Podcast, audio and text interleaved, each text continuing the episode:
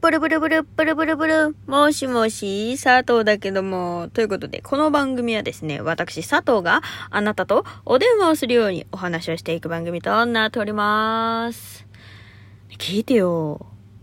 この間さ、口内炎ができたって言ったじゃん。治ったんよ。治ったらさ、もう二つ新しい口内炎ができてさ、また別のところに。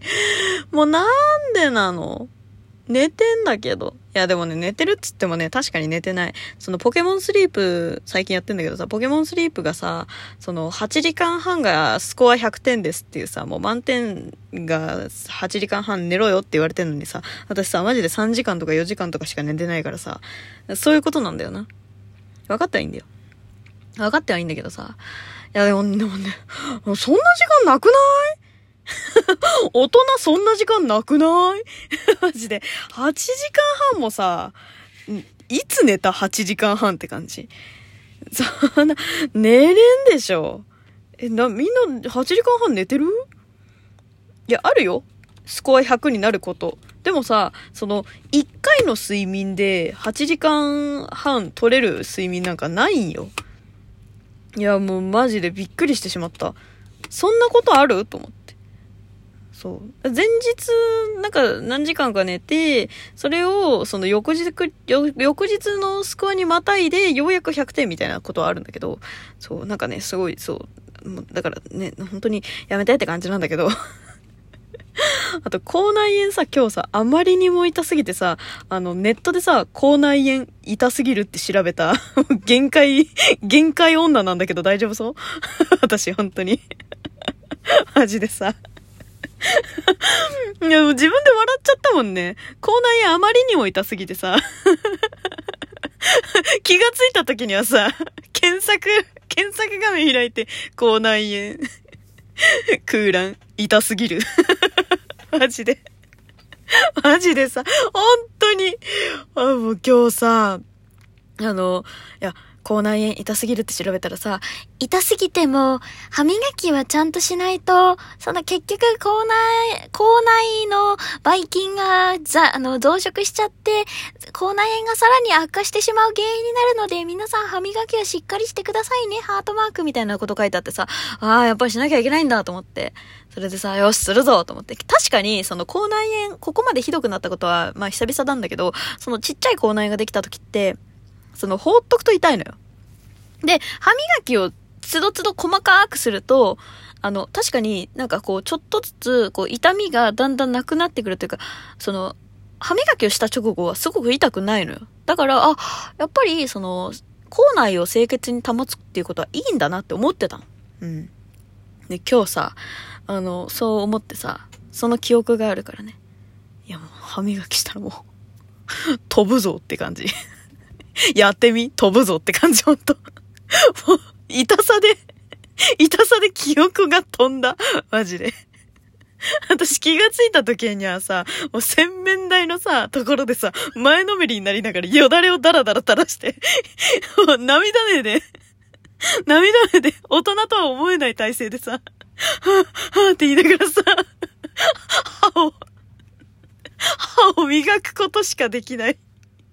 必死で、本当に、あの、必死って必ず死ぬって書くじゃん。本当に、その、死にそうな、本当に、これをやらないと必ず死ぬっていう、その、漢字そのままの必死という、あの、ことを体現しながら歯を磨いたのは、本当に人生で初めてなんだけど、マジであんなに痛い歯磨きは、もう、そうだね。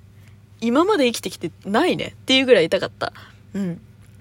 でさ、なんか、八重歯のところに当たるところのさ、口内炎がさ、もうどんどんどんどんでかくなってくるわけ。だからさ、もう、なんつうの？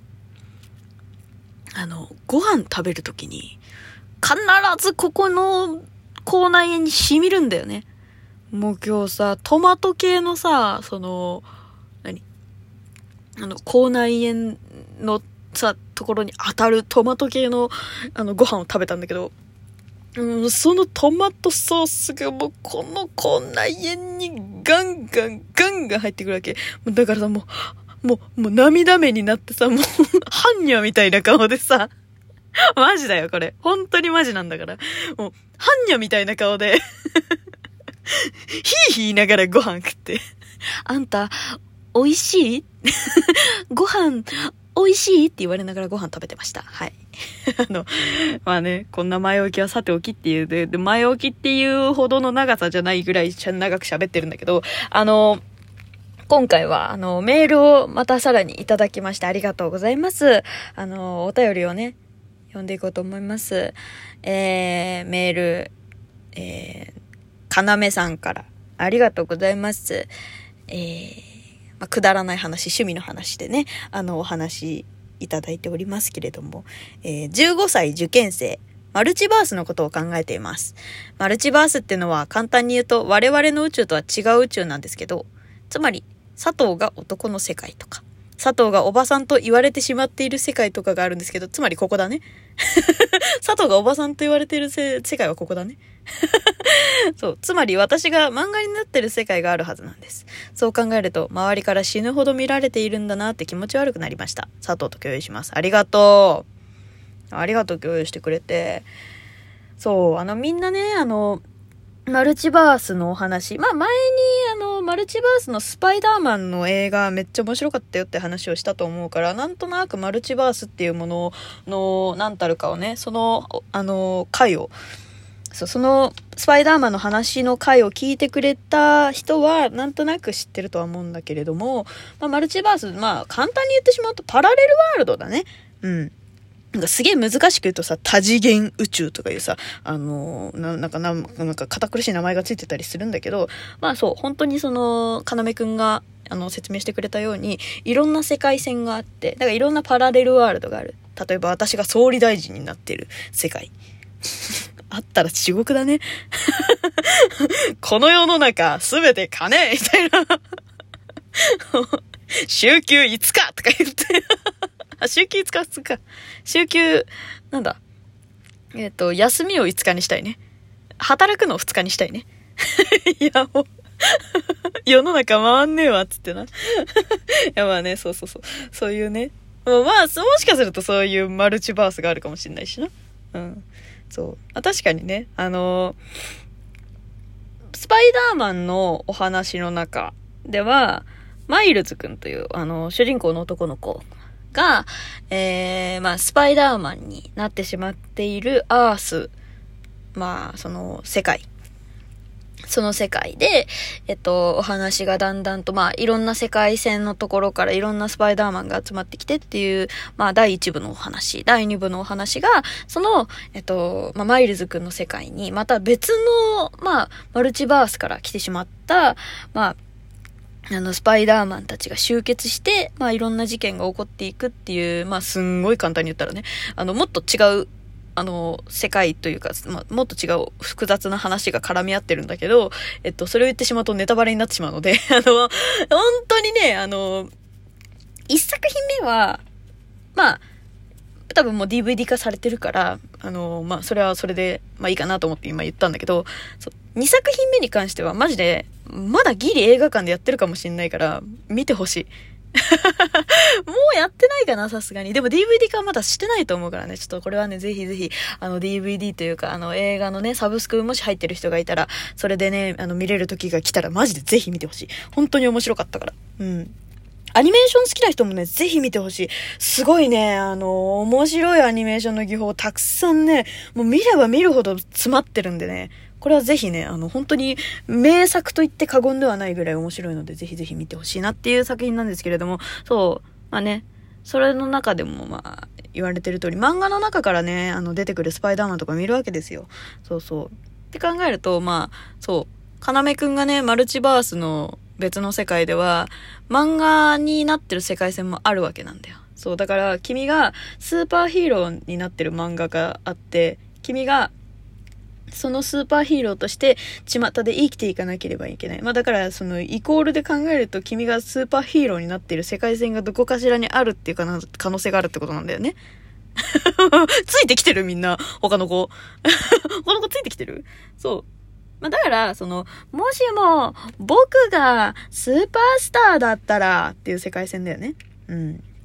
まあ、この世界でいう、えっ、と、ロバート・ダウニー・ジュニアさんみたいなね。そんな感じだろうね。いや、でもさ、めっちゃ面白くない？なんか、気持ち悪いって思う？なんか、周りは、まあ周りから死ぬほど見られてるんだなって。そうだよ、漫画でも見られてるし、その、なんていうの、日常生活もパパラッチに追われる生活が待っているかもしれないよね。うん。めちゃめちゃ面白くない？めちゃ、私的にはすごい、なんか、ワクワクしちゃうけどね。いやでも面白いね。気持ち悪くなるんだね、かなめくんはね。そう。そういうのはね、あの、うん、私のない感覚だから、そういうのを共有してくれるのはすごく嬉しいよ。あ確かになと思って、そう。まあ、たし、そうなんだよ。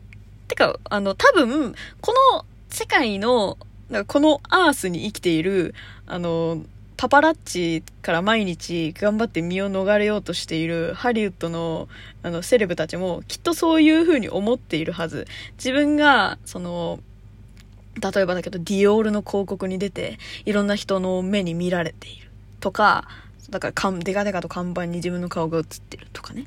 そう、広告塔になっている。で、毎日毎日自分はというと、そのパパラッチに追われながら、例えば、スタバでコーヒー一杯飲むにしても、雑誌の記事になっちゃうわけよ、セレブだから。っていうね、世界線があるかもしれないしね。まあいろいろなね、あの、世界線考えるのめっちゃ面白いんでね、もしやったことない人がいたらね、ああ、そういう世界線も、俺にもあるのかも、私にもあるのかもってね、想像してみてくれると嬉しいと思うんですけれども、金目くんは受験生なんだから勉強しなさい。ということで、また次回も聞いてくれると嬉しいわ。まあ、たまに、聞いてね。おやすみ。